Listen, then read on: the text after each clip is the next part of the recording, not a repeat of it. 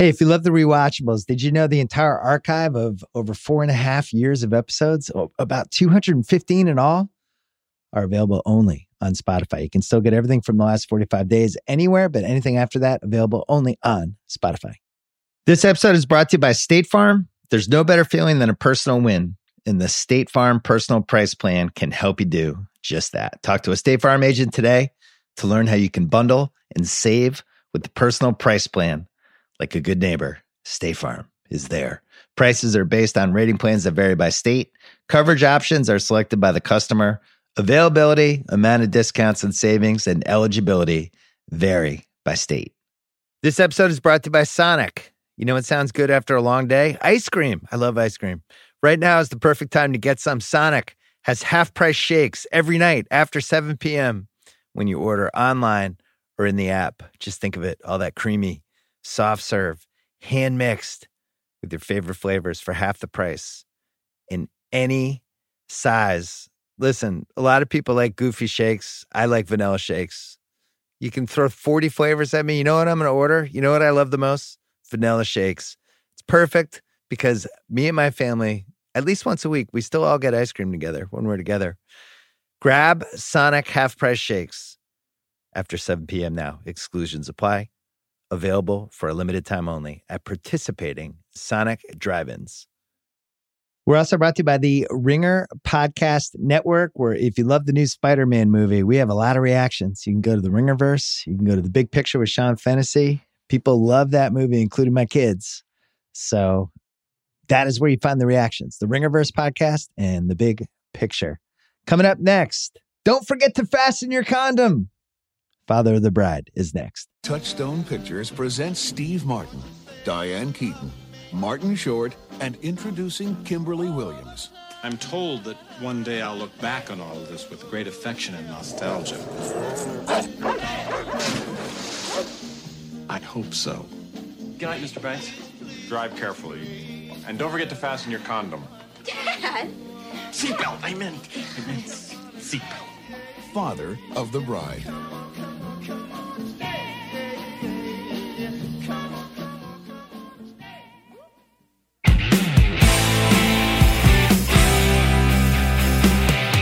All right, Amanda Dobbins is here. Can't think of a better person to share Father of the Bride with me. My name is Bill Simmons. I watched this with my 16-and-a-half-year-old daughter who had never seen it. Even though she thought she had seen it, she'd never seen it. So that was emotional on Saturday night. Who cried? Neither of us, but my wife cried. Because my wife always cries during Father of the Bride. Okay, sure. There's only a few movies that have just completely grabbed a piece of turf that's available. There's lots of turf all over the place. And like there's mafia movie turf and buddy cop, whatever you want to say. This is the only My Daughter is Getting Married movie that I think is the default for everybody. I don't even know who's the competition. There is no competition. There's absolutely none. There's a lot of wedding movie competition. And there is obviously the original with Spencer Tracy and Elizabeth Taylor. But fine, we mentioned the original. We don't have to talk about it again. This is the one for me. This is the one. This has been the one for 30 years. Yeah. This has been the one. Now, you're obviously married to media mogul Zach Barron. But you saw this movie when you're a kid. And at some point, you're probably wondering, if I get married, I wonder what that's going to be like. I wonder how authentic this is. Are my emotions going to mirror the emotions of this movie? Am I going to think of the movie as I'm getting married? So what was that like for you? So I vividly remember watching this with my father, and I was 7 years old when this movie came out. And this I was allowed to see very early because it is a family-friendly movie. So this is my first Nancy Meyers experience, extremely formative, as we know. Probably one of my first Steve Martin experiences because I'm young. You know, I wasn't like checking out SNL in the 70s. And then I was watching it with my dad, who I... I'm very close to you. In this movie, at one point, Steve Martin talks about how his character is like his daughter and her fiance is like his wife, Diane Keaton. And I'm definitely my father's daughter in that sense. So I remember watching it. I cried. I think I was like 8 or 9. And I think I cried from the growing up and like leaving the family home and like not having the same relationship with your dad that you once did. It's a movie about change in a lot of ways. It's really affecting when Steve Martin realizes, oh, this is going to be different now. And so I think I watched it less as like, oh, I'm going to get married one day, and more as like, oh, like I'm not going to have the same relationship with my dad that I will right now, or I have right now. And yeah, that moment still makes me cry every single time I watch it, including yesterday. So this movie, I was in college when it came out, and I saw it on a date with somebody I was dating at the time. Okay. And you see yourself through the prism of the future son-in-law when you're watching it, when you're in college, when it comes out, right? I'm not thinking about the dad. I don't care about the dad. And then I dated somebody else after that, and this was like her movie with the dad. Yeah. So I was watching it even more differently because I was like, all right, if this is like one of their favorite movies, how do I fit into this? Like, is there, like, and you start thinking that. But then once you have a daughter, if you're lucky enough to have a daughter, which I was, now it's a completely different movie. And I've seen it a whole bunch of times because this is one of my wife's favorite movies. If it's on, she's just going to run with it no matter what kind of movie it's on. So you have like the little girl part of it, right? Where, and he has the flashback at one point where they're playing, that when she's sitting at the table and it's all of a sudden a little girl. So I saw my daughter in that vein for a while. Seeing it this time and watching it with her was a totally different experience. Thinking like, oh my God, this could be happening to us. Who knows when, but I might be Steve Martin. You're on the verge of it. I did think a lot about you when I was watching it yesterday, because I knew we were going to have this conversation. But Annie, the daughter in this movie, is very young. She's 22 years old. Wow. We'll come back to that. Oh my God! I mean, she's 5.5 years older than my daughter. there's a lot of strategy there that we can unpack to anyone who's going to have to go through this anytime soon. But yes, it's you're getting close to someone leaving the nest, and also possibly someone bringing home romantic partners, and how you're going to have to react. That's already happening. No, I know. He says in the opening monologue. And this one hit me a totally different way this time. He goes, you have a little girl, an adorable little girl who looks up to you and adores you in a way you could have never imagined. Totally true, by the way. That's the number one best thing about it. There's this stretch with your daughter where you're like, wow, I'm actually somebody's legitimate hero. I could do no wrong with this person. But this is the best relationship I have. Then they get a little older. And he says, I remember how her little hand used to fit inside mine. Aww. Again, 100% true. Then comes the day when she wants to get her ears pierced and wants you to drop her off a block before the movie theater. From that moment on, you're in constant panic. So I'm in that moment now. Yeah. That hit me in a totally different way. I was like, oh my God. Wow. Yeah. I mean, I remember going through the please drop me off, from the mall. I don't want to be associated. And then I really remember this is the person that I'm bringing home. I got to say right now, my dad behaved better than Steve Martin. My dad had it together. And Bill, I believe in you when the time comes. I know that you will keep it together. But I do remember thinking about it. And now it's really interesting. When I rewatched it this time, I was investigating this Steve Martin, Diane Keaton marriage. And I realized that I'm this Steve Martin in my marriage to Zach. And I'm like, I'm definitely the person who will have a meltdown in a grocery store and have to be bailed out from like the local friendly jail. So it's, it's something for every phase of life, this movie. Well, so my wife and daughter, we were watching it Saturday night, which was the highlight of my Saturday night because it was right before the Patriots lost to the Colts. So this was really, I went from like apex to nadir in 2 hours. Yeah. But my wife was laughing because in that scene when she's telling them about how she's getting married and she's like, but he's just like you, except he's brilliant. And it just keeps cutting to Steve Martin. And he's like, wait, what? And my wife was going, this is how you would react when the moment comes. But I think it's so crazy that this is the only movie like this. And now you could say it's actually not the only movie like this because it's a 1950 movie with Elizabeth Taylor and Spencer Tracy. Right. We use the word iconic too much on the rewatchables, but it's an iconic 1950s movie. It really is. Absolutely. It is. So when they were remaking this in 1991, it's like still close enough, like think about movies in 1981, 82 now that would be the 40-year mark where it would be like if they were remaking Blade Runner, we'd be like, all right, that I still remember when Blade Runner happened. So I think people were reacting like that a little bit, but ultimately it's a Steve Martin movie and that's why it works. Yes, exactly. And I know he had been doing some of this like family-friendly dad stuff before Parenthood, etc. But this is the one for me where he, I mean, this is the first one I saw and he just nails the balance of completely deranged, but also affectionate and like the physical comedy and all of those reaction shots that are absolutely perfect. Yeah. And but still you believe in their connection. And he's so moved in those moments of realization that no one has come close. And you're right that like, I can't even think of that many father-daughter movies that could compete against it. It's like people don't even try. Well, you know, what's funny. I was thinking the bizarre version of this is Rachel's Getting Married. Yes. And the dad in that movie in the kitchen, which we're going to do rewatchables at some point. I don't know if you're in on that, because I think that movie's amazing. And I think Anne Hathaway is amazing in it. But the dad is amazing in that movie. And they're in the kitchen in that one scene when the dad melts down because they find, I forget what they find, but it's so intense the opposite way. But, yeah, you know, with this movie, it's just like, I have this daughter. She's this special little gem of a person. She's perfect. Whoop, she came back from Italy. She's getting married. And that's, you know, the crux of it, which is how I would react if I hadn't even known my daughter was dating somebody. And now all of a sudden I have to plan a wedding. It's very gentle. You know that everything's going to be okay throughout the movie, which as soon as you said Rachel getting married, I just tensed up because that just, I was like, oh my God, I remember how uncomfortable I was throughout that. And even when Steve Martin is, you know, going through his stations of the cross of accepting, like my daughter's getting married.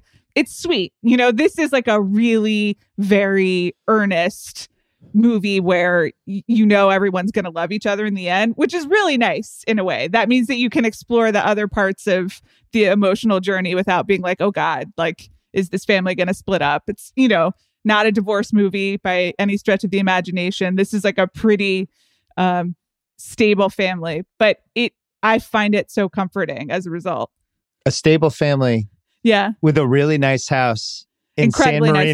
Nice San Marino, which is one of the most stable places in the country. Zoe's had some games there over the years. And every time we go there, we're like, wow, this place is great. Why don't we live here? It just seems so nice and happy. Sunny. I drove through the other day and was thinking about doing this podcast. I didn't drive by the house, which is apparently technically in Pasadena. And not in... Are we going to do the whole house thing? Yeah, we've done it. No, I mean, we drove by the house and it looks like... It still looks like the house. They messed with it a tiny bit, but not too much. It's so beautiful. Yeah, really, really nice place. It's funny how they describe it in the movie as like a small town in Southern California, which San Marino is just like a really nice neighborhood. It's really nice. Neighborhood in suburban LA, but it's still like in suburban LA. It's not like you have to go far to be anywhere else in Los Angeles, except for Bel Air. You do have to, it is a long drive from Bel Air. And I'd like to talk about some of the commutes to the in-laws home. Great point. Let's talk about Steve Martin for a second. Okay. So Steve Martin's been in my life ever since I can remember, like in comedy. SNL, which I started watching when they had the half-hour shows, I think on like Thursday or Friday nights, they would do the greatest hits re-airs on primetime. And that's how Steve Martin hosted a bunch of those. It's like, who's this guy? Mm-hmm. And then The Jerk comes out in 1979, which I saw in the movie theater. Okay. A movie that I don't think has held up the way maybe I would have thought even 20 years ago. I think there's some movies from that era, like Airplane, Blues Brothers, some of those where they were just like all-time bangers. And then as the years passed, they've kind of faded. But he became a superstar with that. He also had this comedy album, and he had a couple of them, but that were like massive selling albums. Mm-hmm. And he was touring and he was selling out NBA arenas. And him and Richard Pryor were the two most famous comics of the late 70s.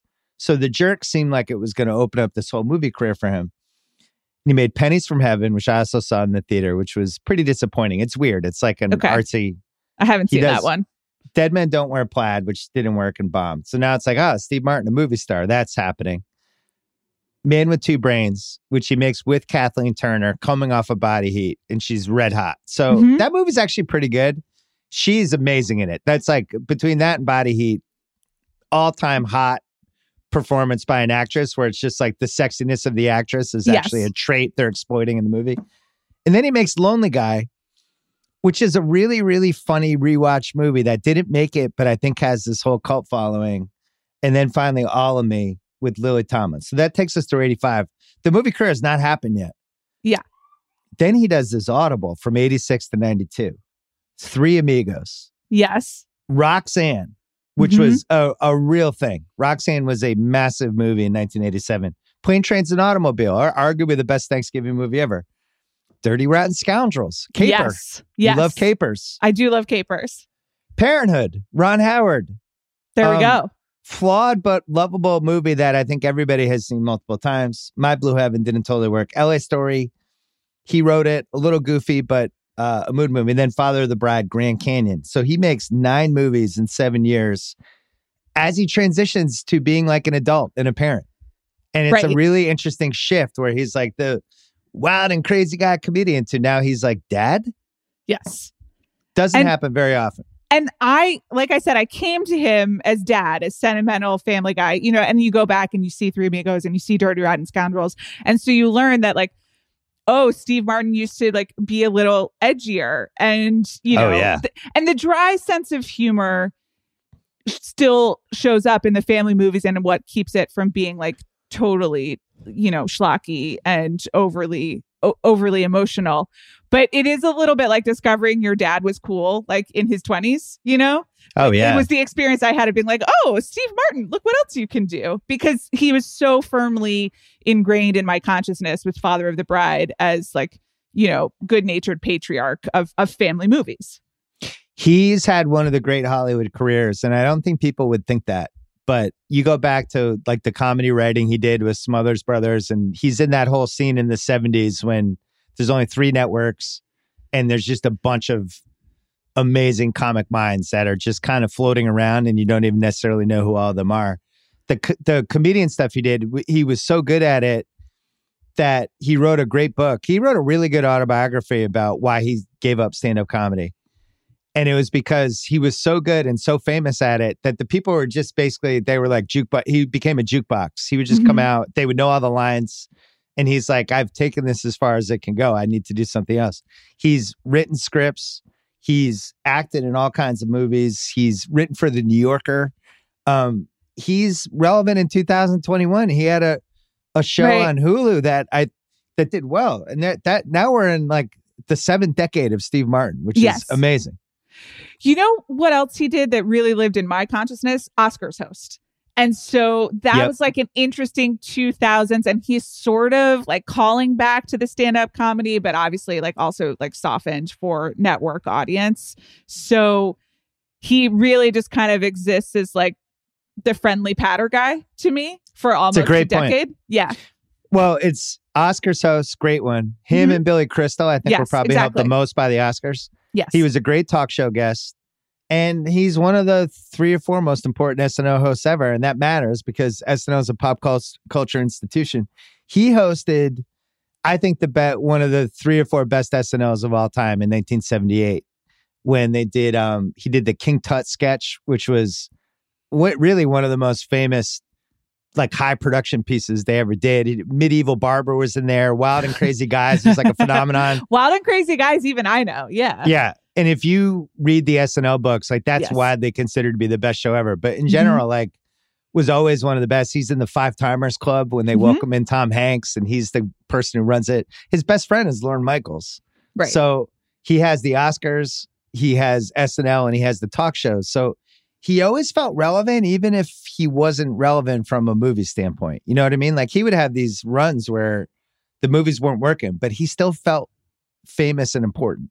Yeah. I mean, I do think this movie sort of cements him as like, maybe not America's dad. That's probably Tom Hanks at this point, but like, dad, and it's amazing also that this was 30 years ago. I know. And he still has sort of kept that corner of like, I guess, a slightly avuncular, funny, reliable patter guy that you're just always happy to see.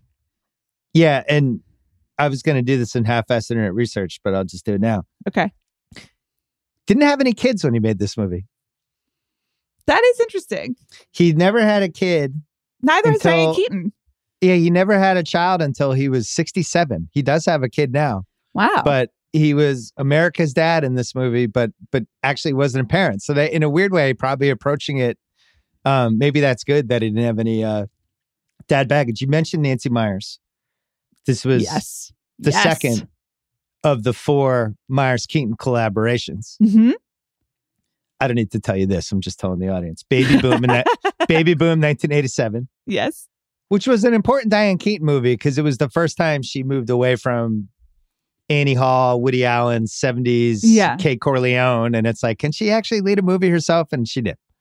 And I think it's an important Nancy Meyers movie to female heroine, which she then obviously comes back to with It's Complicated and Something's Got to Give. And the Intern, there's sort of like the yuppie trilogy that starts with Baby Boom.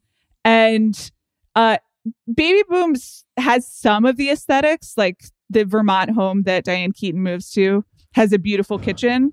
But I think Father of the Bride is really where you see the Nancy Meyers formula just like clicking in: the house, the kitchen, the skirt suits, the beautiful, tree-lined streets, the house, the upper middle class, or maybe even just upper class, like calm and sense of ease and beauty that allows for these sort of like safe emotions. But it's extremely important for everything that comes after for Nancy Meyers. Most important, the house. Yeah. I can't even imagine how many houses she looks at before she picks the house. It's the houses in her movies as important as the two lead characters. It's certainly the third character and usually probably the first character in almost every single one. I mean, the interesting thing is like this. So they use the exterior of the house in Pasadena, but I do think the interiors were all sets, right? Yeah. And the backyard, I think, was different too. A different house. So she's building these homes. This is her vision. It's so extraordinary. And this is like such like an early 90s, like affluent, like all of the pillows and the hydrangeas everywhere. Yeah. It's so specific, but it's amazing. She could just have a beautiful career designing homes, which is why I think everyone in her movies is an architect. Like Annie is an aspire. She's an amazing architect at 22. Sure, nobody's an amazing architect at 22, but whatever. And then Steve Martin later on, and It's Complicated, also an architect renovating Meryl Streep's house, specifically the kitchen. Remember? So yeah, Nancy Meyers has a gift for home renovation, shall we say? It would be funny if she had a terrible house. Like, she doesn't. Like I've seen pictures. She couldn't pull it off for herself just in movies. She didn't direct this movie, though. Charles Shyer directed it. Right. Her ex-husband. She wrote it, but it's a remake of a 1950 film. So it's technically, she's rewriting it. But I think what this movie did, because $20 million budget made $120 million, what this movie did was it allowed her to do whatever she wanted after this, I think. Yeah. And that's what we see with the films that come next. And she grabs this corner of, I don't even know what the corner was, but it was sitting there for somebody and she took it.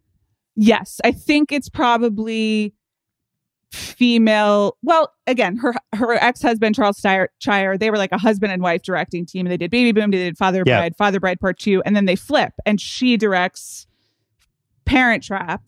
I think they wrote it together and then they divorce and she goes off and does Something's Got to Give and all of these sorts of things. So it's the corner that she eventually develops is like woman of a certain age, just really like figuring out how to thrive in later life in beautiful homes. Yeah. Incredible part for some actress who isn't getting incredible parts anymore. Exactly. Not too intense. Right.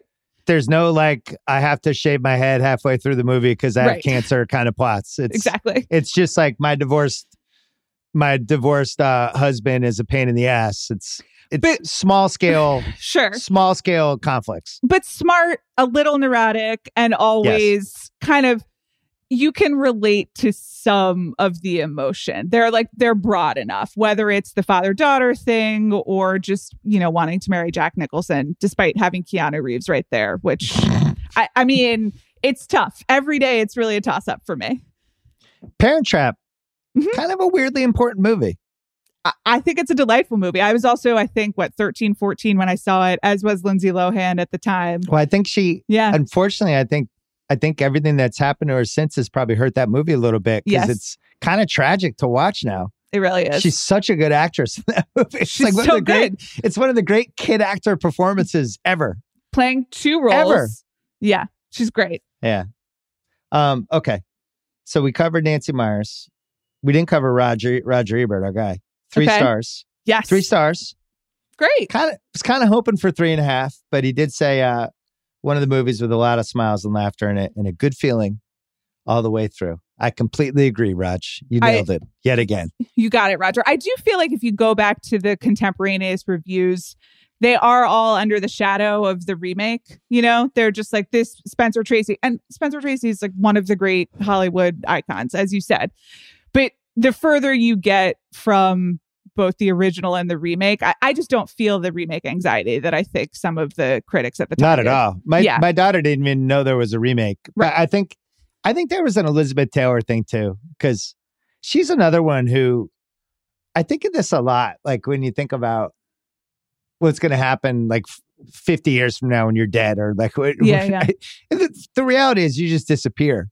And mm-hmm. Elizabeth Taylor felt like the biggest star in the world in the 60s. And then when I was growing up in the 70s, it still felt like she was still kind of one of the biggest stars in the world, even though she wasn't doing it anymore. And I know all the way through the 80s, she still felt like this enormous deal. So when they're remaking Father of the Bride in 91, there's still an Elizabeth Taylor hangover. Like, I'm sorry. Like, it's 40 years and you think like, who are the biggest stars in 1982, 83? If you remade a movie with them, if you remade Risky Business, Tom Cruise would hang over that movie. You just would. No, it is true. Though it is funny, generationally, you know, I did my research. I learned about Elizabeth Taylor, but you know, White Diamonds is the first thing I think of when I think of Elizabeth Taylor, which is the perfume commercials that ran through like the late 80s or late 90s. Well, my generation was just like, this lady keeps getting married. What's going on here? Like she got married 8 times. She really did. It was always like the Johnny Carson, blah, blah, and Elizabeth Taylor, and she became a punchline for that. All right, we're going to take a break. Lot to cover with the categories. I can't wait. This episode is supported by State Farm. Think about your first reaction after you have an accident. What do? You scream, oh no, or man, oh, why did this happen? On the flip side, let's say you buy a new car or you lease a new car. Get in there and it smells great and you're like, man, this is awesome. But just remember, really the only words you need to remember are like a good neighbor. State Farm is there. They've got options to fit your unique insurance needs, meaning you can talk to your agent to choose the coverage you need, have coverage options to protect the things you value most, file claim right on the State Farm mobile app, and even reach a real person when you need to talk to somebody. Like a good neighbor, State Farm is there. Most rewatchable scene, Amanda. Okay. The opening monologue I mentioned before. Mm-hmm. I don't love looking at the camera and talking as a device to move the plot along. I just want to go on the record as saying, you really have to prove to me that that's going to work. Mm-hmm. I'm going to go into that thinking, this is a mistake. We shouldn't have done this. There is a better way to move the narrative along. It works in this one because the monologue's really good and he's really good in it. Completely agree on both fronts. Okay. And the monologue also sets up the voiceover narration, which is another warning sign for me usually of like, oh, you guys didn't get it together in the script. But obviously there are many famous counterexamples to that. And I think this is one of them. No, you and I are aligned on that. Yeah. Narration is usually a crutch, and you really like Goodfellas is a good example of like narration. That's the other totally one. Yeah. Worked. Totally works. But a lot of times they're usually trying to put Scotch tape on whatever the plot holes were with the narration. But this one, because you actually see Steve Martin talking and because he nails the monologue, then the narration I think actually adds to the rest of the movie because it allows the George character to say what he can't really say in the moment to the people until the very end. Agree. From that moment on, you're in constant panic. Couldn't be more true. It's true. My daughter getting a driver's license is the monkey wrench in my life I never wanted. I look at Life 360. I wonder where she is constantly. I see the car moving. I'm like, where's it going? It's a nightmare. Just wait. Someday, Amanda. Next rewatchable scene. Annie tells them she's getting married. Yeah. So this scene was rewatchable anyway because Steve Martin's so funny in it. It's totally rewatch them on a different way now because nobody gets married at age 22. So now I watch this and like, oh my God, I would have an aneurysm if my daughter came back from a trip and was like, I'm getting married. Last night while I was falling asleep, I was actually doing the math of everyone's ages in that scene because they start arguing and Steve Martin's like, you're too young. And Diane Keaton is like, I was younger when we got married. I was this age when I had her. So I'm like, okay, so now Diane Keaton's like 44 and the mother of the bride, which is very young these days for mother of the bride. She looks fantastic. Diane Keaton just really making the 90s Gap fashion work for her. But yeah. Everyone here is just, they're jumping into the things. The timeline, it's compressed. I will say in 1991, it felt early. Okay. I mean, it is. She's 22. I graduated college in 92. I went to one wedding that year from a class that was older than mine where the people dated all through college and they got married a year later. And then one of my roommates got married 2 years after we graduated. So he was like 24. 24 is kind of when it starts. 22 is like somebody might be pregnant if you're getting married at 22. Right. Has she graduated from college yet? Because she's doing the study abroad program and it's not clear to me, like, has she graduated and then is doing an extra study abroad? You don't finish college with a study abroad program. You know what I'm saying? Yeah, it seemed like almost like a graduate program, but then they should have said she was 24. I actually think it was a mistake, but I think they're trying to stay faithful to the 1950 movie, which absolutely people got married when they were 22 in 1950. Right. Does not happen as much anymore. Anyway, Steve Martin's unbelievable in that scene. Like, and he's really, really great. His facial expressions are so good in that scene. I also like the flashback when there's suddenly the 7-year-old with the braids like, Dad, I met a man in Rome and he's a genius and fabulous. We're getting married. Yeah. I think about that all the time. That is like a perfect 30-second encapsulation of parents' like complete inability to think of children as like actual adults. It's very useful to understanding your own parents. I can say firsthand knowledge. I still, in my head, my daughter's like 8 years old and I just can't get past it. I think that makes sense. That's reasonable. Like my wife was telling me they went to dinner and they had wine and my daughter had a glass of wine. I'm like, what? Like, wow. And it's like, it's okay. Yeah. She can try wine. I want her to like try this stuff. But it's just in my head, she's still 7. One other thing about the getting married scene, which I think is important. I'm not saying this just to cater to you. I swear. Okay. I don't need to suck up. We've known each other too long. I don't need to suck up to you. I think Diane Keaton's really good in this scene. She's great. As it goes along and as the daughter is laying out the case, this is why I fell in love and this is what happened. And she's so excited and Steve Martin's so horrified. And Diane Keaton's like, welling up, like she gets it. Yeah. She's locked in and she's like really genuinely happy. And that's like, that can only be a really good actress in that moment. You know what I mean? Totally. Both of them are actually recreating the timeline of being like, wait, okay, she's telling me something. Wait, is this what I think it is? Oh my gosh, it is what I think it is. And you can see the moment when Diane Keaton's character is like, oh, this is what's happening. And you can see when Steve Martin is like, oh, this is happening in a completely different way. And also the juxtaposition of their two faces. I mean, it's truly funny. They're great actors. She totally gets it. You can see she's a little suspicious, but happy. Yeah. And then as she's hearing the case, she's in. She's like, the daughter sold her in two minutes. And she's like, just genuinely happy. This is my little girl.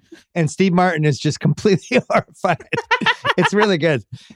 Listen, I think this movie alone made up for Kate Corleone and Godfather 1, in my opinion, for Diane Keaton. I agree with you. This made up for both sides of that. This made up for her just getting in the limo and leaving all the school kids behind on the street when Michael Corleone was gone for 5 years. It's also a good performance. We don't have to get into Godfather right now. You know what I feel about her character. I'll take my Kate Corleone stance to the grave. I mean, you can hate her or you can hate the person. She just wasn't. No, I hate the character. I don't hate her in the movie. I hate the character. I hate her in the movie. It doesn't make sense. It should be a different actress, but I love Diane Keaton. It's completely miscast. I'm sorry you didn't hear from me in 5 years. By the way, I married a 16-year-old in Italy and then she blew up. I've been back for a year. Let's get back together. What? It makes no sense. Oh my God. No sense. All right. Wait, can I say just some more things about the dining room scene? Yeah. Like all of the writing around it of the of Steve Martin like going through, I can get tickets to like Paul Simon at the Forum, and then, you know, all right, Paul Simon's an sure, okay. Just the details are very funny as well. And Lakers game, but I don't think Magic's even on the Lakers at that point. It's like these two things that are cool, but not as cool as they might have seemed on paper 10 years ago. Exactly. Oh, and then one more thing. Independent communications consultant is still great stuff. My in-laws were in town the other week, and they were talking about some cousin who's like starting his own media company. And like, Bill, before I could help myself, it just like slipped out, and I was like, independent. That's code for unemployed, like to my in-laws about like a very nice cousin of theirs. But it's so good. It just makes me laugh every time. What do you think his job would be now? In 2000, if the 2021 version of this movie, what's his job?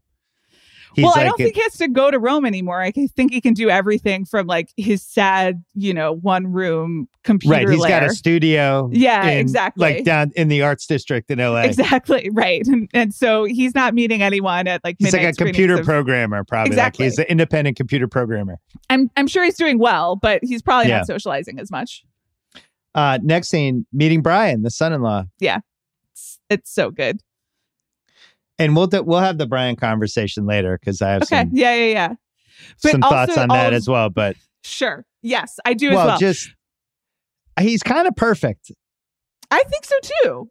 He's not really a part of the story. The story is about George and Annie and Nina and their family, and so it doesn't really matter who shows up. He kind of should be like an affable zero, you know.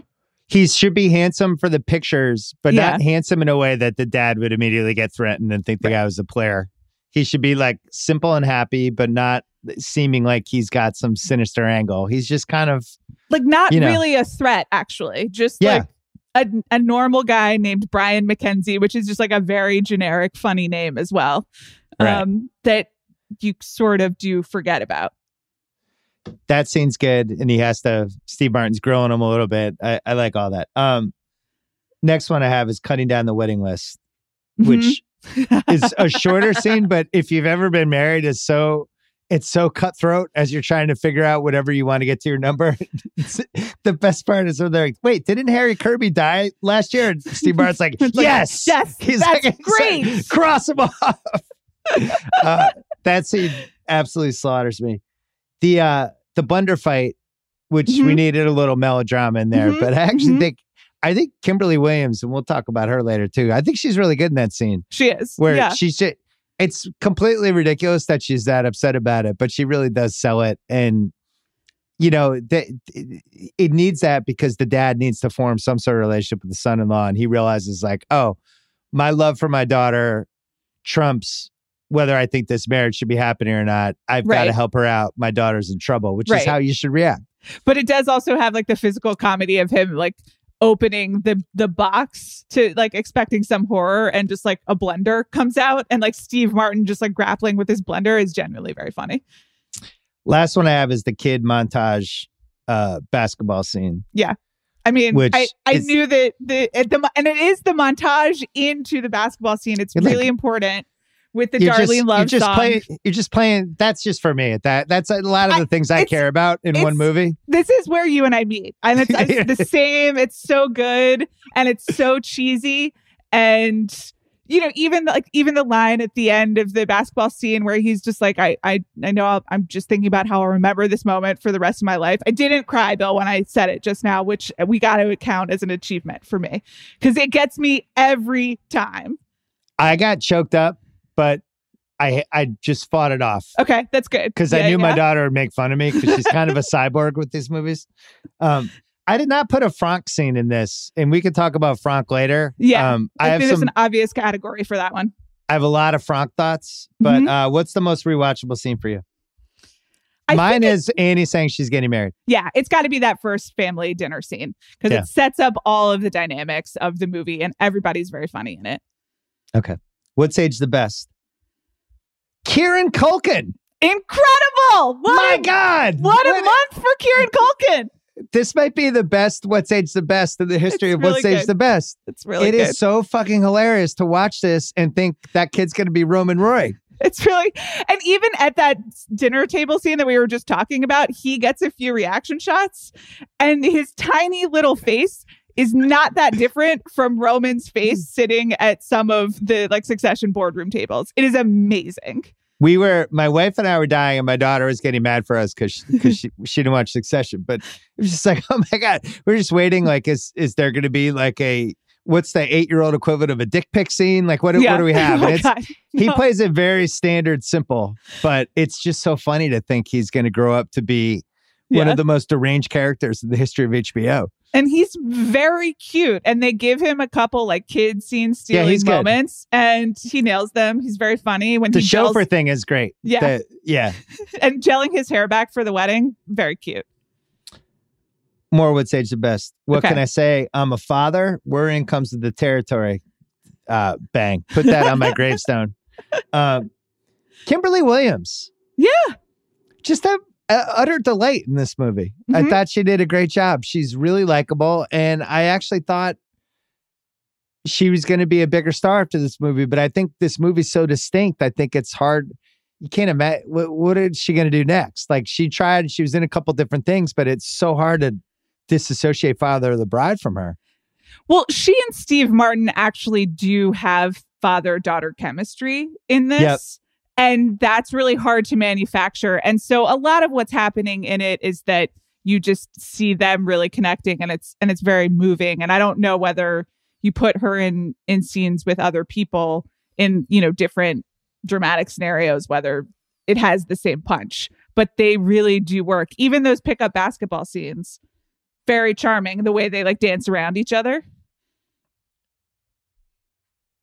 Yeah, she's actually pretty believable in those scenes. So she was in, I think like a year and a half later, she was in Indian Summer, which was one of the many terrible Big Show ripoffs. Right. Sure. It's kind of watchable, terrible. I'm not going to like shit on it too much. It is watchable, but she's in that. And I think that was going to be, is this going to happen or not? Didn't totally happen. And then Father of Bride 2, and then a bunch of TV movies, TV shows. Then she married Brad Paisley. Right. And kind of became Mrs. Brad Paisley. Yes. Yeah. Which, not a bad thing. He's super famous and she got into it and the whole thing. But there was a moment there where I thought, oh, if there's like a new Brat Pack for the early 90s, she could be in it. No, she's still defined by it. I remember when she married Brad Paisley, the amount of like Father of the Bride wedding content around their marriage, which, let's be honest, I clicked on a lot of it. Who am I to judge? But she's Annie. 100%. San Marino. Mm-hmm. I'm putting that in as a what's age the best, especially after having gone to many soccer games there. And it's a wonderful place. I think San Marino's a little like Fight Club. It's like San Diego's like this too, where the people that live there don't tell anybody about it. Yeah. It's super nice. They don't want anyone else to know. They just keep it as their secret. Really nice place. Even like one of those places you see the old school hardware stores and it's very beautiful. The drug stores that have like ice cream sundaes in them and things like that. Mm-hmm. It's really nice.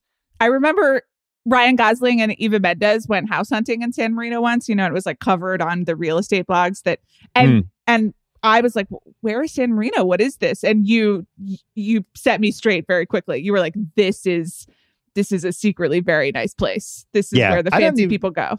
I don't know if it's that secret anymore. I feel like the secret's out. I have the basketball scene for what's age the best, only because we've seen this go badly. This is about as well as it's going to go. First of all, dads and daughters don't really play one-on-one like this. You'd play horse. You'd have shooting contests. You wouldn't. No dad wants to play their 5'2" daughter in basketball. You just don't. It's not, there's nothing fun about that, but you would have like a 3-point shooting contest, but they make it work. She's believable. She has some good moves. And I believed it. The worst basketball scene ever in a movie is in Teen Wolf. Okay. Boof plays with Teen Wolf's dad. And I don't even know what the game is, but they're both shooting. They're whipping the ball off the backboards. So if that's a 1, this is like an 8. I would say. That's pretty high. I was going to ask you. I'm not an expert like you are. I appreciate the celebration and all of the context that they put around the basketball. Yeah. You know, they're clearly having fun. It also does seem like Steve Martin makes at least one of the trick shots himself. Oh yeah, he definitely does. Like they don't cut away every single time, which I give Steve Martin credit for. I think he's an unbelievable athlete. I think that's why. Oh, really? The physical comedy. That's why. That's true. You can't be that good at moving your body unless you're also coordinated. So I would guess I have no idea if he's like a good tennis player or a good golfer, but I would think he would be. Makes sense. You think about like the Parenthood, the famous Little League scene. Oh yeah. When his son does something good and he runs it and he has like all that, like you just can't not be a good athlete and pull off a scene like that. A couple more would say it's the best. The overwhelmed dad who can't totally afford the wedding is just a great movie plot. When has that not worked in a movie? Every single time. But I think this is one of the best ones. Yeah. They get all of the, like, as someone who has had a wedding in the last decade, like it's still very accurate to how all of these people operate and how things spin out of control very quickly. And suddenly you need a tulip border and there are swans and people you've never met running around being like, right, let me tell you about your blue suit. It really holds up. It sounded like you said 150 ahead. I was about to kill myself and it was 250 ahead. That part's great. Yeah. We mentioned the house for what stage the best. And then Steve Martin said this about the movie. This movie represents the complete death of the hippie laurel wreath standing on the mountaintop marriage. Although it's been dead a long time, this is the first movie to see it. I thought that was interesting. So it's like this end of the baby boomer generation. Yes. Yeah. Their kids getting married. It kind of plants the flag on that. And then I think it scared everyone else off because it did it so well. Yes. Can I add one more? Yeah. Add as many as you want. The hot dog bun scene. Oh, which, yeah. Okay, but this as a problem in America persists. And I have a meltdown every single time it happens to me. The other week, we tried to order curtains for a room in our house, Bill. And so you need the curtain and you need the curtain rod. And then you need like the ring that attaches the curtain, right? And the curtains had like 7 holes. And the rings are only sold in packs of 9. And then suddenly I'm just like doing math. And 7 and 9 are like really hard to multiply as well. You know, they don't match up. And I've got the calculator out. And all I could think about was the hot dog bun scene in Father of the Bride. We have identified this fraud that is being perpetrated on us. It's been 30 years. No one's fixed it. Please help us. I thought my daughter is really stressed out about math. She's not that good at it. It's her one weak spot. And I was like, look, when you get older, the only 2 things you're going to have to worry about are adding up a tip at a restaurant and when you have to figure out fractions for hot dog buns and hot dogs. That's really it. Those are the 2 things you need math for. Other than that, you'll be fine. Other people will do the math for you. It's totally true. But it drives me insane every time. We haven't solved this. It's amazing. 30 years haven't solved it yet. All right, we're going to take another break and then we're going to do What's Age the Worst, which is a surprisingly long list for me. This episode is brought to you by Sonic. You know what sounds good after a long day? Ice cream. I love ice cream. Right now is the perfect time to get some. Sonic has half-price shakes every night after 7 p.m. when you order online or in the app. Just think of it, all that creamy, soft serve, hand-mixed, with your favorite flavors for half the price in any size. Listen, a lot of people like goofy shakes. I like vanilla shakes. You can throw 40 flavors at me. You know what I'm going to order? You know what I love the most? Vanilla shakes. It's perfect because me and my family, at least once a week, we still all get ice cream together when we're together. Grab Sonic half-price shakes after 7 p.m. now. Exclusions apply. Available for a limited time only at participating Sonic drive-ins. All right, what's age the worst?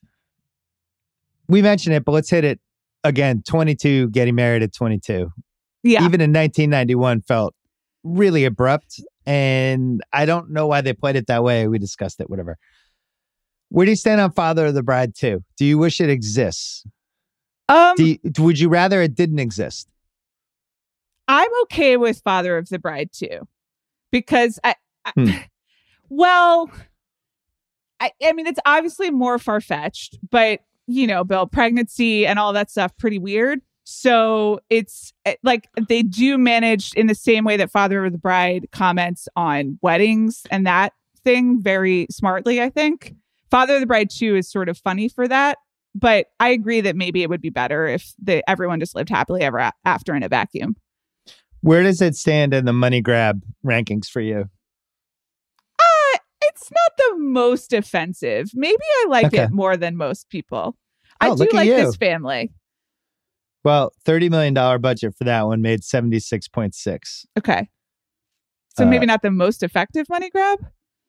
Yeah, it's I'd like bringing Frank back, but his accent wasn't as strong the second time. I don't know. I had some issues. Maybe Father of the Bride 2 is better if Kieran Culkin really is leaning into Roman Roy. Sure. It's like exactly. It's like a 13-year-old. It's really going off the rails. More would say the worst. The virtual Netflix sequel, I think, was one of the low points of the pandemic. I would agree with you. I don't blame them for doing it. We're all in a weird place. Exactly. We're trying to figure out what entertainment is when none of us can leave our houses. But when you look back at that,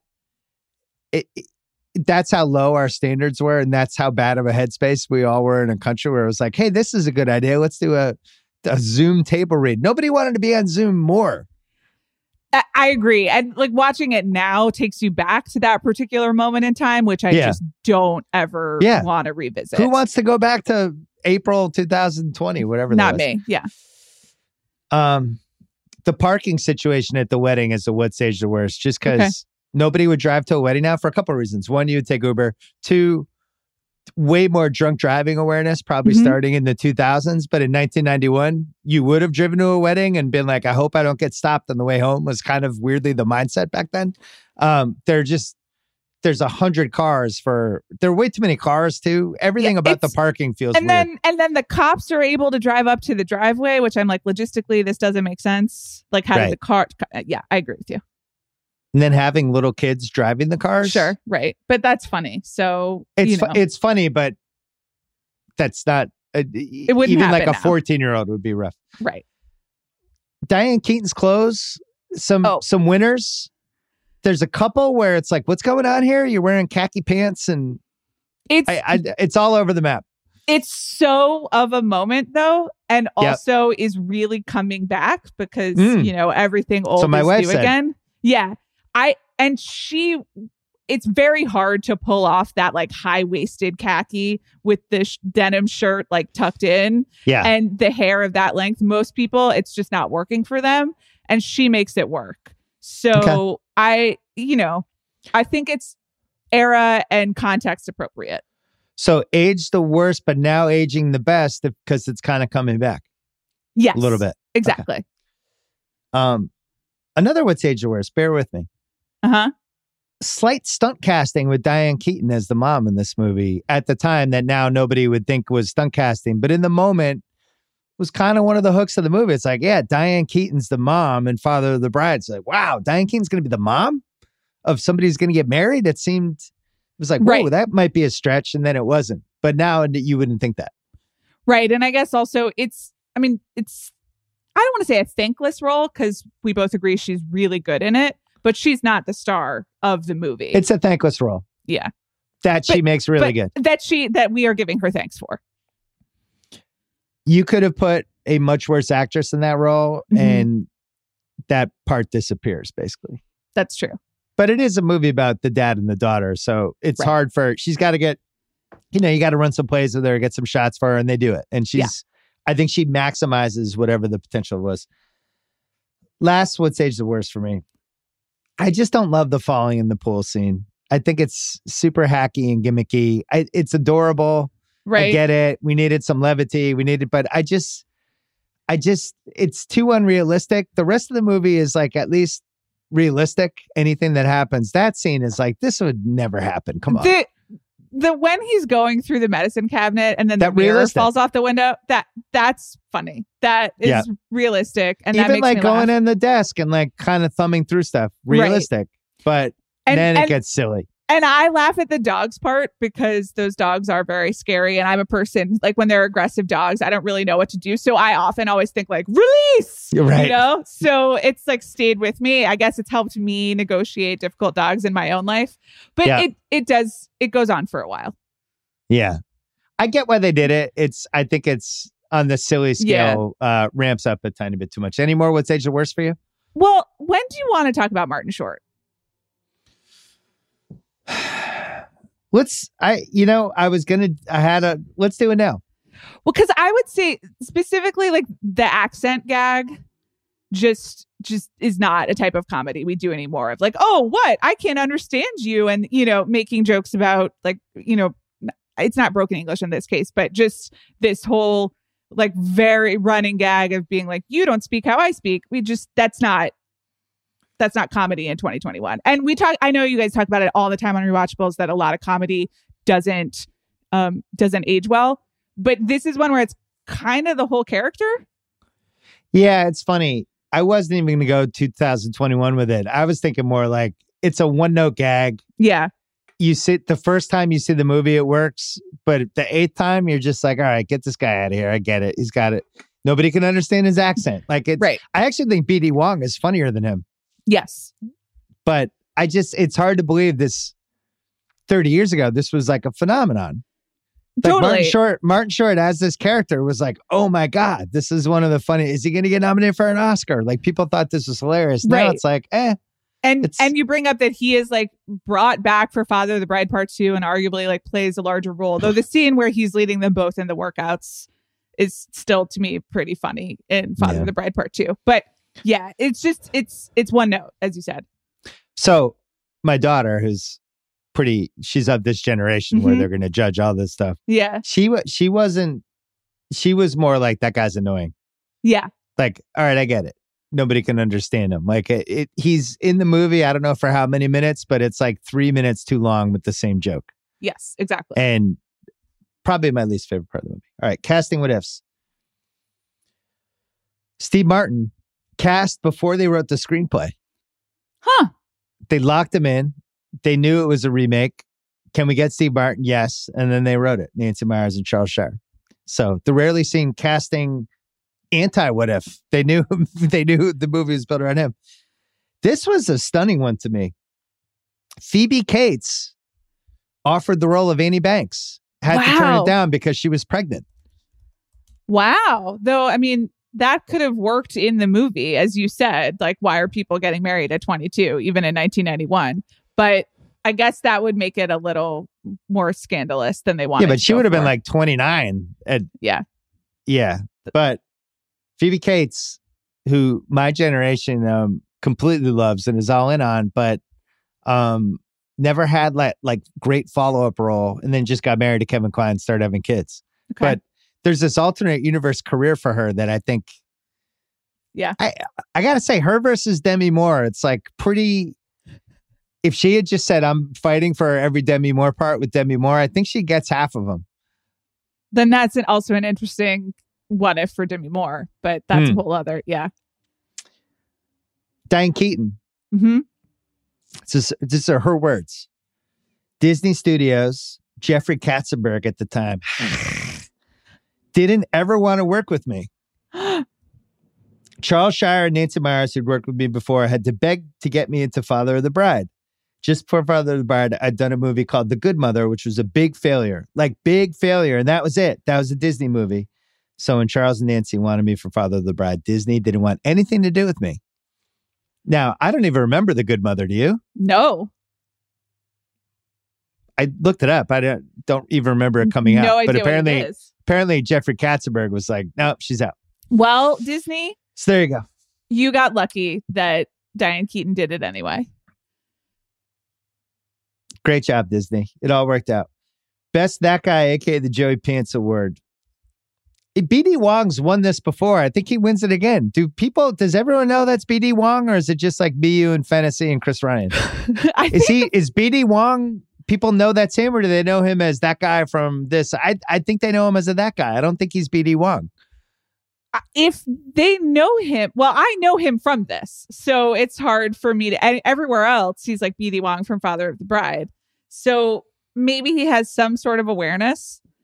But no. Well, the other nominee is the guy who plays the son-in-law, whose name I didn't know until I looked it up when I was researching this movie. So that would be the other candidate. Does he do anything else? Can you be that guy just for one movie, the movie in question? Au contraire. His name is George Newbern. Okay. His IMDb has been in like 200 things. Okay. But have you seen them? Have I seen them? Yeah, he's been in a bunch of shows, just like he hasn't had starring roles. He was in 2001, he was in one of the comic book movies. Sure. Weren't we all? But here's the crazy George Newbern stat. Okay. One of the highly prolific, respected audiobook narrators in the world. Really? As of September 2020, over 350 credits on Audible. Wow. Yeah, he's like one of the guys for audiobooks. Wow, that, by the way, that's lucrative. Yeah, great job by George. Now that I'm looking at, I forgot that he had a long run on Scandal. Oh, yeah. Which I did watch. And Providence. He was in Providence for a while. But so, like, he's aged and he looks so different that I almost don't think of him as the guy from Father of the Bride when he's on Scandal. So, all right, so we'll give it to George Newbern. I think B.D. Wong has graduated from Joey Pants. Yeah, the Audible stat is interesting. Good for him. Vincent Hanna, Give Me All You Got award for best overacting. Martin Short. I mean, Jesus. Sure. But is it even like best overacting? It's just most overacting. Most overacting. Okay, great. I agree. Dion Waiters award for best heat check. Okay. I'm not giving it to Martin Short. No. Because I think both of us are kind of annoyed by that performance. Eugene Levy's in one scene. He's fine. I really like B.D. Wong. I think he's really funny in this movie. I love his facial expressions, and I think he really adds something. So Diane Keaton has too much to work with. Too many lines. Okay, she's the second biggest star in the movie. I know, but as we said, it's like a thankless role. No, she's in the whole movie. All right, okay, well, not eligible. I just want to say that Diane Keaton's great, and also Kieran Culkin's not eligible. Could be eligible. I guess if you're watching him under the Roman Roy prism, maybe he's... Yeah. And he gets a few moments, you know, and there's that like really beautiful, lovely scene, like when he's practicing right before the wedding and, you know, then he and Annie say goodnight to each other and it's like, I love you, Dad. I love, you know, and all right, Steve Martin. Like it. Okay. We'll give it to Kieran Culkin. Recasting couch. Okay. This is one of my favorite recasting couches I've had. I can't wait for your reaction. Wow. Okay. As the son-in-law. I'm taking you back to 1991. Think of it in the 1991 context. George Clooney. But that changes everything. Even 91 Clooney has so much charisma. He's just pulling the focus. So I like it. But then you're making... It's not a movie about... I'm reinventing the movie is what I'm doing. I'm thinking mullet, Facts of Life, George Clooney, where it's like he's still boyish. I don't feel like he's going to steal anybody's wife or girlfriend. He's charming. You could see how he could have met this woman in Italy and stolen her away. Right. And now as you're watching this years later, it's like, oh my, I can't believe George Clooney was the son-in-law. It just would have been a fun wrinkle. I mean, it is a fun wrinkle, but he like, you know, when Steve Martin's like, do we know that this guy is, how old is this guy? Has anyone run a background check? Yada, yada. You can see him being slightly more of a threat, even Facts of Life. George Clooney. All right. I tried. Half-assed internet research. Only have a couple because I've mentioned some of them. Okay. There's some guy named Tom Irish who made his film debut in The Father of the Bride in 1950 and his last film appearance in this movie. And he played the same character in both, Ben Banks. So it popped up. That's very cute. Spencer Tracy nominated for Best Actor. In 1950 for the original Father of the Bride, lost to Jose Ferrar for Cyrano de Bergerac. Martin Short portrayed the wedding planner. The portrayal is based on somebody named Kevin Lee, who makes regular appearances on The Real Housewives of Beverly Hills. Oh. And assisted with Brad Pitt and Jennifer Aniston's weddings. One of your favorites. I'll bet he did. Yeah. I want to talk more about this as a wedding movie in nitpicks. I think this is both like a great wedding movie and also I've got some notes. Can't wait. The house with the actual inside house sold for $1.998 million in August 2016. This is where the wedding reception and the backyard stuff was filmed. Okay, so like all the basketball. The exteriors were filmed at the Pasadena house that I've driven by. The people paid $950 for the house in 1999. It's now worth way more than that. But people come by all the time, take pictures. I'm sure. Of it. It's like the Michael Myers house and a bunch of other ones. Yeah. That's all I got for that. Apex Mountain. Steve Martin, you can make the case, maybe. Like at this point, I still think it's probably 1978 or 1979 range when he's got The Jerk out. He's the biggest comic in the world. He's on SNL. That's the most famous. So I would say that. You could make a case for second career Steve Martin right around here. Like mainstream Steve Martin? Mainstream Steve Martin. Starts here? Yes. Because I don't think he like hosts the Oscars or does any of his sort of just kind of America's Dad stuff without this movie. Yeah. Mainstream Steve Martin, this is Apex Mountain. Okay. Diane Keaton, no, but mainstream Diane Keaton, still no, but that's probably in the mid-90s, right? That's 95 range.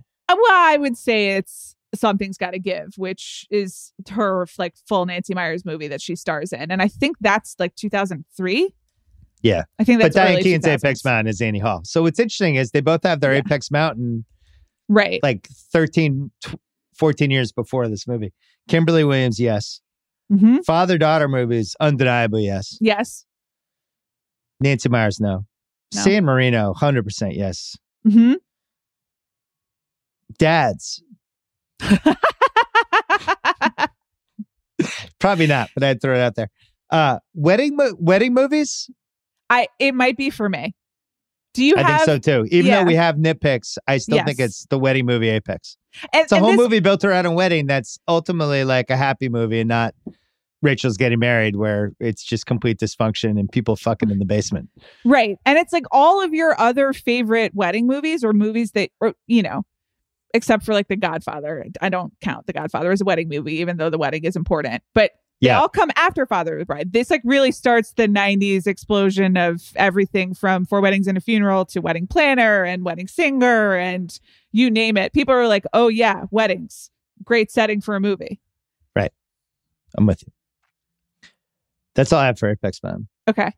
One more break and then we're going to pick some nits. This episode is brought to you by Mint Mobile. Spring comes with a lot of chores because, you know, spring cleaning. One thing you can clean up right away, your phone bill.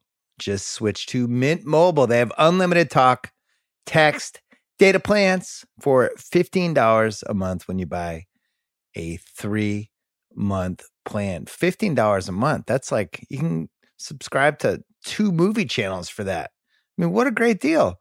Also, super easy to switch plans. Everyone gets so intimidated by, oh my God, I don't know if I should switch my plan. It's not that hard. To get this new customer offer, go to mintmobile.com/rewatch. That's us. That's mintmobile.com/rewatch. $45 upfront payment required, equivalent to $15 a month for a first 3-month plan only. Speeds slower above 40 gigabytes on unlimited plan. Additional taxes, fees, and restrictions apply. See Mint Mobile for details. This episode is brought to you by Vital Farms. Vital Farms, keeping it bull free. We always wanted our kids as they were growing up to have stuff that came from the right places. Vital Farms is perfect for this. Here's how good Vital Farms is. You can go to vitalfarms.com/farm and you can get a 360-degree peek at the actual farm where your eggs came from. It's a certified B Corporation. They are devoted to improving the lives of people, animals, and the planet through food. Great taste. You can do fried, poached, scrambled.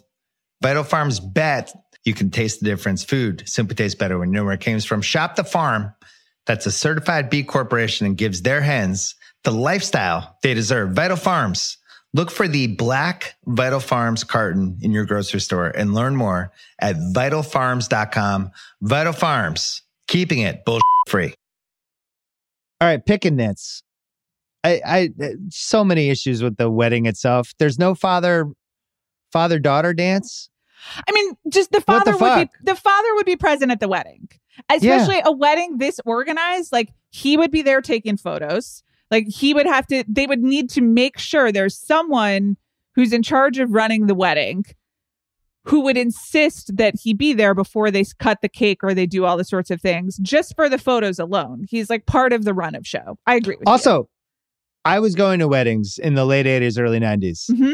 The father-daughter dance was happening at those weddings. A lot of the stuff that we have now at weddings was happening in the late 80s, early 90s, including all the freaking songs you hear.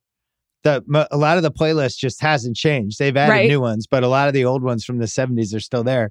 The best man speech, the Maid of honor speech, I got to say, that was probably added like mid-90s. I felt like that became more of a thing as around mid-90s. The parent, usually the dad of the bride, giving a brief toast. That is now morphed into everybody gives a speech at the wedding. It's true. We got to cut back on that, everybody. Yeah. Just a note. The speech police needs to maybe step in. But the father-daughter dance, the first dance between the bride and groom and the father-daughter and dance were fucking staples since whenever we had weddings. I don't know how they don't have it in this. They never have a dance. And then Brian and Annie's first dance is with everybody's on the dance floor already. They don't have their moment. I thought they for all the money they paid for a wedding planner, where are the special dances? Well, this is another thing where in this scene you really like where they're going through the wedding invitations and trying to cut down the wedding list. So the wedding planner is getting an invitation to the wedding, and Steve Martin is outraged about this. And everyone else in his family is like, of course we have to invite him. You know, he planned the wedding. Yeah. I'm with Steve Martin. No, you don't have to invite him. He's working at the wedding. Like, he's in charge. He doesn't need an invitation. That's his work day. What are we doing? Also, the invitation responses never come back all in a row. Half the time the people forget to respond and you have to call them and check and make sure they're actually coming or not. Okay, let's talk about this list for a second. The initial list is like 500 people. I don't know. I've never been to a wedding with 500 plus people. That's insane. You're inviting cousins of cousins at that point. I don't know 500 people. Yeah, that was ridiculous. That was absolutely ridiculous. And then when Steve Martin once again is... you know, setting limits. And he's like, we are only inviting 150 people to this wedding. And everyone else treats him like a monster. I'm like, 150 people is that's a lot. It's a sizable wedding. Yeah. Mine was 128. And we left some people in the cutting room floor and there was blood. Mine was 150 because my in-laws, who actually my husband planned the whole wedding, so I shouldn't. They were wonderful. But their list was like, you know, and we have 9 relatives from Denmark who also have to come in, et cetera, like a lot of people. And it was still only 150 people. It was a large wedding.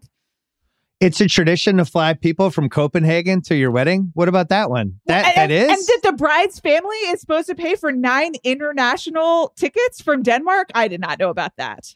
Ludicrous. Yeah, that doesn't make sense to me. So she's in Italy for 3 months, falling in love with Brian. Yeah.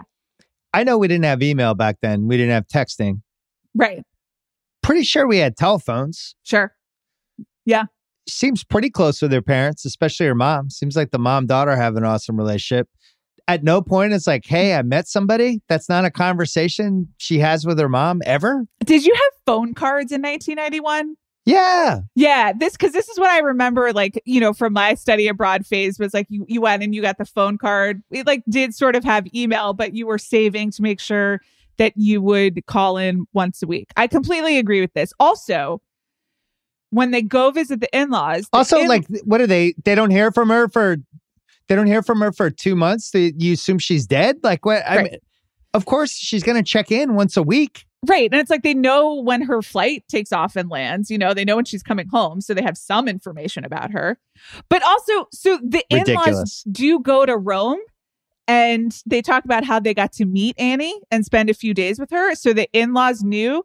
I don't know whether this was like kid of divorce sense tingling, but I was like, in real life, if you didn't tell your parents about your fiance, but your in-laws had actually gotten the information several months ahead and like had a lot more access, there would be furious, like huge family fight. Furious. Yeah. I also think because the husband's family was obviously much wealthier than Steve Martin's family. Mm-hmm. I think that family offers to chip in. Oh, totally. And at least for the Copenhagen flights, they're not just sitting back and letting Steve Martin plan anything. If anything, they're trying to flaunt their wealth a little bit and be like, let us pay for this. Let us pay for that. Also, where was the rehearsal dinner? This is a great point. No rehearsal dinner. Everybody just meets on that Saturday. Totally skipped it. I have no idea. And also because that's what the groom's family pays for the rehearsal dinner in most cases. So they would have had this fancy one at the Bel Air Country Club. That's a whole like 10-minute scene we could have had that they just don't have. It would have come been on, Nancy Meyers. Nancy Meyers, get your shit together. There is that scene in the kitchen, like after Steve Martin imagines the whole wedding at the steak pit, which is wonderful. Honestly, it looks like a great wedding. When Diane Keaton is like, the in-laws did offer to pay, and Steve Martin, you know, takes umbrage at that and is like, we can afford to pay for everything, which is another like sort of nitpick in this movie, where the Bel Air relatives are supposed to be like extremely unfathomably wealthy, and Steve Martin and Diane Keaton are just like average people. These people have a beautiful $1 million home in San Marino and they're doing well themselves. They have a fucking awesome backyard. They're not middle class. It's hard to get like a backyard. These people like are also thriving, you know? Yeah. No rehearsal dinner was just super annoying. Mm-hmm. No Sunday breakfast after? Like, what? This only happens in movies where people get married and then they immediately have to go on a plane to wherever the honeymoon is. Who does it? I've never been to a wedding in my life where the people left that night to go on their honeymoon. It's never happened ever. I mean, even if you're just thinking about timing wise, what? They leave at 9:00. That's probably the earliest you could leave to catch a red eye from LA to Hawaii. Just wait a day. Go the next day. But like the flights to Hawaii aren't leaving at 9:00. You get red eyes on the way home from Hawaii, flying back to LA. But I agree with you. I will say though, I mean, you're 100% right. By the way, my best friend's wedding does it too. They're like, we got to get out. We got our honeymoon to go to. It's like, you're fucking rich. You're going to fly on a private jet to wherever you're going. This is 100% not how it works in real life. I agree with you. But it does end the movie well. You know, it's like, I appreciate it's a quick ending. They're getting out of the movie. It's not an extended, you know, 20-minute sequence with everyone hugging. It's to the point. So I appreciate it. I have a thought on that, but I'm going to hold it for the probably unanswerable questions. Okay. More picky nits. There's a 14-year age difference between Kimberly Williams and Kieran Culkin. Again, this is some of the math that I did last night. So if Diane Keaton was 22 when she had Kimberly Williams, then you add 14, 36, totally viable. And they do even say that... I've never seen in my life an age... Unless it's an adoption, I've never seen an age difference like that, just with two naturally born kids. That's insane. I mean, you have, but like usually there are kids in the middle. You know? Yeah. And then there's like so it's a family that wanted to have like 3 kids and suddenly they have 5 because, you know, surprise later in life. But he does sort of acknowledge it they try to play it soft, but they do acknowledge in the voiceover. It's like Maddie showed up, a surprise, a few years later. So I guess they just... A few years later. I know, it's like 14 Annie years was later. Like 13. Yeah. It snows in L.A. in this movie, which is... Okay. Now, you can make a case, all right, we're near the mountains in Pasadena, I get it, but it's not just a light sprinkling. There's, like, actual snow that they have to shovel. It's like absurd. 2 inches of snow. Yeah. And it's and he makes... He sells it. He's like, oh, this hasn't happened in 36 years. It's like, okay, cool, but this would never happen. Also, that the wedding isn't canceled immediately because of the snow. Because whenever it even rains in Los Angeles... People are like, oh, sorry, can't leave my house. Got to get, you know, out all the canned goods supplies. I have no idea how to drive or do anything in the rain at all. So snow... How about this? Wait, but how about this? Snow melts.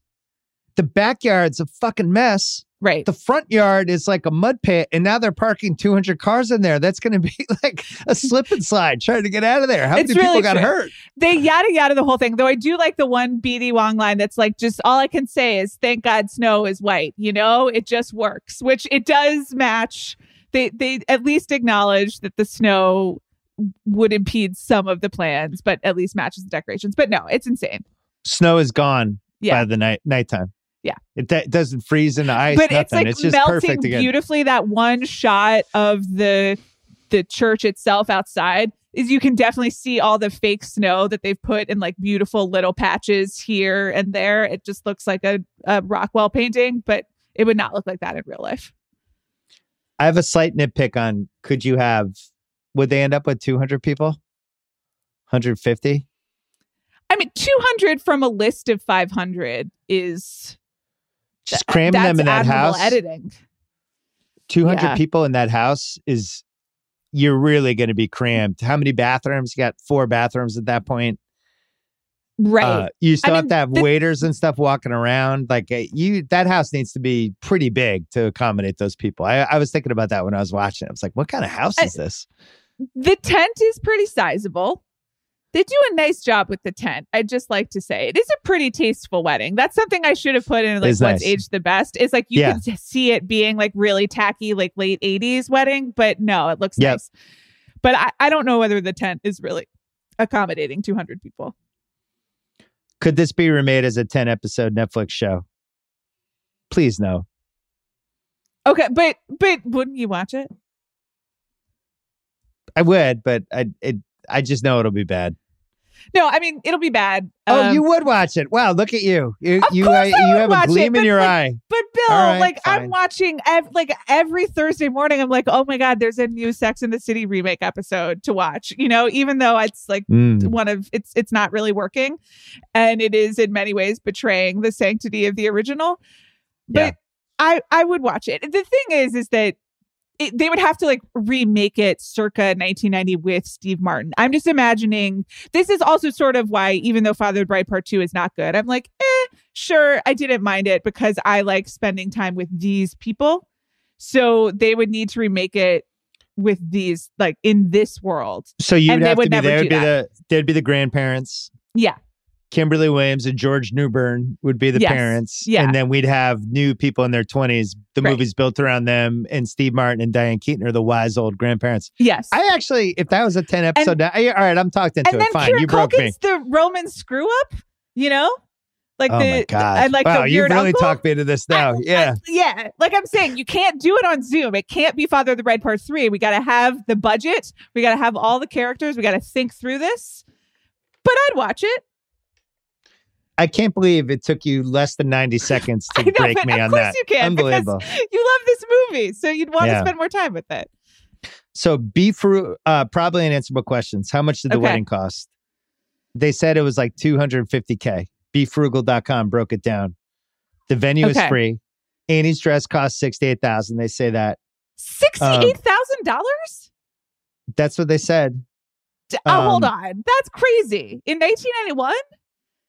They have it as 572 guests at $250 per head, $143,000 on food. We know that it wasn't 572, so maybe this is lower. Bridesmaid dresses, another 10. Copenhagen flights, 10. Wedding planner, probably 20. I think we're somewhere over the 200 mark if you add everything up, right? I think Be Frugal did a bad job. Probably. I mean, I did multiply 150 times 250 yesterday. I got out my calculator. And what is that? 40 grand? I think it was $25,000. But that's just, for food and guests. The church is not free, but the house is free. But the tent is not free. They're rewiring, electricity. They got to bring in all of the rentals. Tables. So maybe 150? Yeah. I mean, but 150 in 1991 is an insane amount of money for a wedding. The prices have changed, right? I think it's probably got to be like a $50,000, $60,000 wedding because when B.D. Wong calls with the estimate, the $250 a head includes everything from the catering to the tent to the, what have you. So the $250,000 seems... That seems too high. Yeah, that's too high. So we'll say somewhere between 60,000 and 90,000. Okay, that sounds good. Which is 1991 prices. Which is a tremendous amount of money for a wedding at any point, but certainly in 1991, and certainly for a wedding at home, where you're not even paying for the venue. Okay. My next unanswerable question, because I knew you would answer yes for should this be remade into a show? Yeah, sure. Okay. Would you call it Father of the Bride 3 or Grandfather of the Bride? Grandfather of the Bride. Okay. Yeah. Next question unanswerable. Is this the best Steve Martin movie ever? I think I'm probably more qualified than you to watch because I've been there the whole time. You are. But you've also seen almost all the movies. Yes. But it's my sentimental favorite for sure. And it's such a sentimental favorite that it's hard for me to detach from it. I mean, what would even be in the running for you?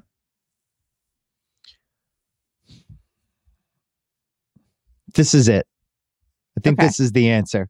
I think The Jerk would have been there for a while, but I just don't think it's gotten the legs. The other one, Roxanne, was a massive movie.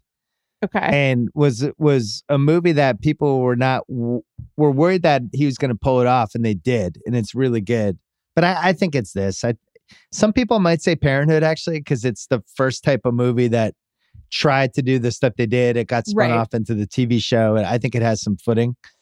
There's some Bowfinger people out there, just for the record. Sweet. I mean, interesting movie. Weird movie, though. I rewatched it last year. I really like Dirty Rotten Scoundrels, but that's not a solo Steve Martin as much. So I think it's this. Okay. All right. Here's my big unanswerable question. Okay. Whew. Just hope you're sitting down. Well, you are. Okay. I can see you. Yeah. Are we sure Annie was a good daughter? Oh, wow. I'm going to make the case. Okay. Okay. Doesn't tell her parents that she's even met somebody for 3 months. She's just traipsing around Italy. Nobody hears from her. Meets this guy. Immediately decides to get married to him. Comes back, drops this like atomic bomb on her family, and then gets mad how they react. Okay. Completely flips out over the stupid blender thing and forces her dad, who doesn't even want her to get her married, to kind of solve that. Mm-hmm. And then at the actual wedding, completely ignores her dad the whole time. Doesn't have the father-daughter dance with her. Doesn't make 10 minutes of time with her. Leaves without saying goodbye. And then at the end, it's like, oh, the phone rings. Oh, it's Annie. Oh, Dad, I just wanted to say goodbye. If my daughter fucking gets married and just leaves, and I don't get the hug in before the end of the wedding, and then I get like this, like, oh, I forgot to call my dad phone call. That's it. I'd be so mad. I would cancel the catering stuff. But you pay for this then. You didn't even say goodbye to me at my own wedding. Maybe I'm spiteful. You make a good case. I think the phone call is a great movie moment. I tear up every single time. And it makes no sense logistically, as you pointed out. That's not when flights leave for Hawaii. It's not how weddings end. It is totally ungrateful for her to not find him at any point. Also, it's just not how weddings work. Like, he would be around. So I hear you. My defenses are, number one, again, great movie moment. And number two, she's 22 years old. She's really young. And I think all of the problems in this movie, which make for a great movie, but they can be traced to just, she's 22 and she doesn't strategically have it figured out yet. The thing that you got to do, if I could give advice to your daughter or to any other daughters out in the world, you can't have the first guy you bring home be the one. You know what I'm saying? You got to let the dads get a little afraid and get this energy out. So by the time you bring the actual person you want to marry home, they're relieved. You know what I'm saying? And they're just like, let me tell you, and I know this from experience. So everything that she's doing, she's just a little young and she didn't totally plan it out. Is she a bad person or is she just inexperienced? I leave it to you. Bad daughter. Okay. Go find your father before you leave. I don't care if you miss the flight. Find your father, find your mother, have one last moment with them, and then go on your honeymoon. I agree. What the hell? I mean, and also, like you said, it's a nice moment, and it is. It's a little choke up moment that she caused. Nice. But you know what else would have been nice? If she gets back out of the car and runs because she realizes she didn't say goodbye to her dad and runs across through all the cars and gives him the hug. I also would have enjoyed that. And it would make me think she actually cared about her dad. Right. That's true. It's like sort of like a reverse The Graduate. But My best friend's wedding, when he pops up at the end, Julia Roberts thinks he left. And then all of a sudden there's Delmit Mulroney with one last hug. And I know this is hard for a dad to hear. And I get it. And I related to Steve Martin in this movie more than ever when I watched it recently. But it's also about her moving on and them coming to a new place and a new understanding, you know? She could have hugged him. She could have hugged him. And I hope that everyone listening or everyone related to you takes that lesson to heart. Hug your parents. What piece of memorabilia would you want from this movie? Is the house available? The house is off the table. Oh, come on. What about, just because there are several houses, I just want the front of the house. You know, just that one. How about the bedazzled wedding bride sneakers? Those are really nice. I was going to ask, what do you think happens to Sidekick? Like, is it bought by another company or is George Banks on the street? Oh, interesting. So is George Banks like... Is he like Jeff Bezos right now? Well, I mean, I don't think so because, you know, when Brian shows up, there's that great line of like, he's wearing Nikes. So yeah. George Banks is like an independent athletic shoemaker in the early 90s trying to go up against Nike. I'm guessing it doesn't work out totally well, but do they get acquired? Yeah, maybe they get acquired. Maybe he's like...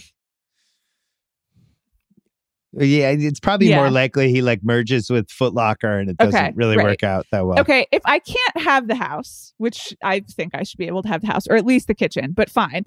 I would take the cappuccino maker. I love the cappuccino maker scene. It's really sweet. Yeah. That's a good one. I would take the sneakers. My wife and daughter went nuts for the sneakers. I think they filed that away if my daughter ever gets Do you know actually that I wore white sneakers when I got married? And I think it's a great idea. It's because of this movie. Like You're standing for 6 hours. Like it's a great idea. I didn't put it together till this moment, but I'm like, oh yeah, that must have been where I got the idea. Who won the movie? Steve Martin? Yeah, I think so. I think it has to be Steve Martin. Yeah. You could make a case for Nancy Meyers because this is when it all comes together, but it comes together more for her later on. I knew this as a Steve Martin movie for a while, and then eventually it became, oh, Nancy Meyers wrote that movie? Yeah. But I never felt like the wind was in there. Yeah. All right. That's it for the rewatchables. Kyle Creighton produced this one. He's not married yet. I look forward to that movie. Kyle, if you'd like to make a comedy about it, I would enjoy it. Cousin-in-law of the bride? Yeah. Could be about me. Really, really fantastic. There's a lot of potential here. Yeah. All right. Amanda, it was great to see you as always. Father of the Bride, 30th anniversary. You can find it on all the streaming places, and we'll see you next time in the Rewatchables.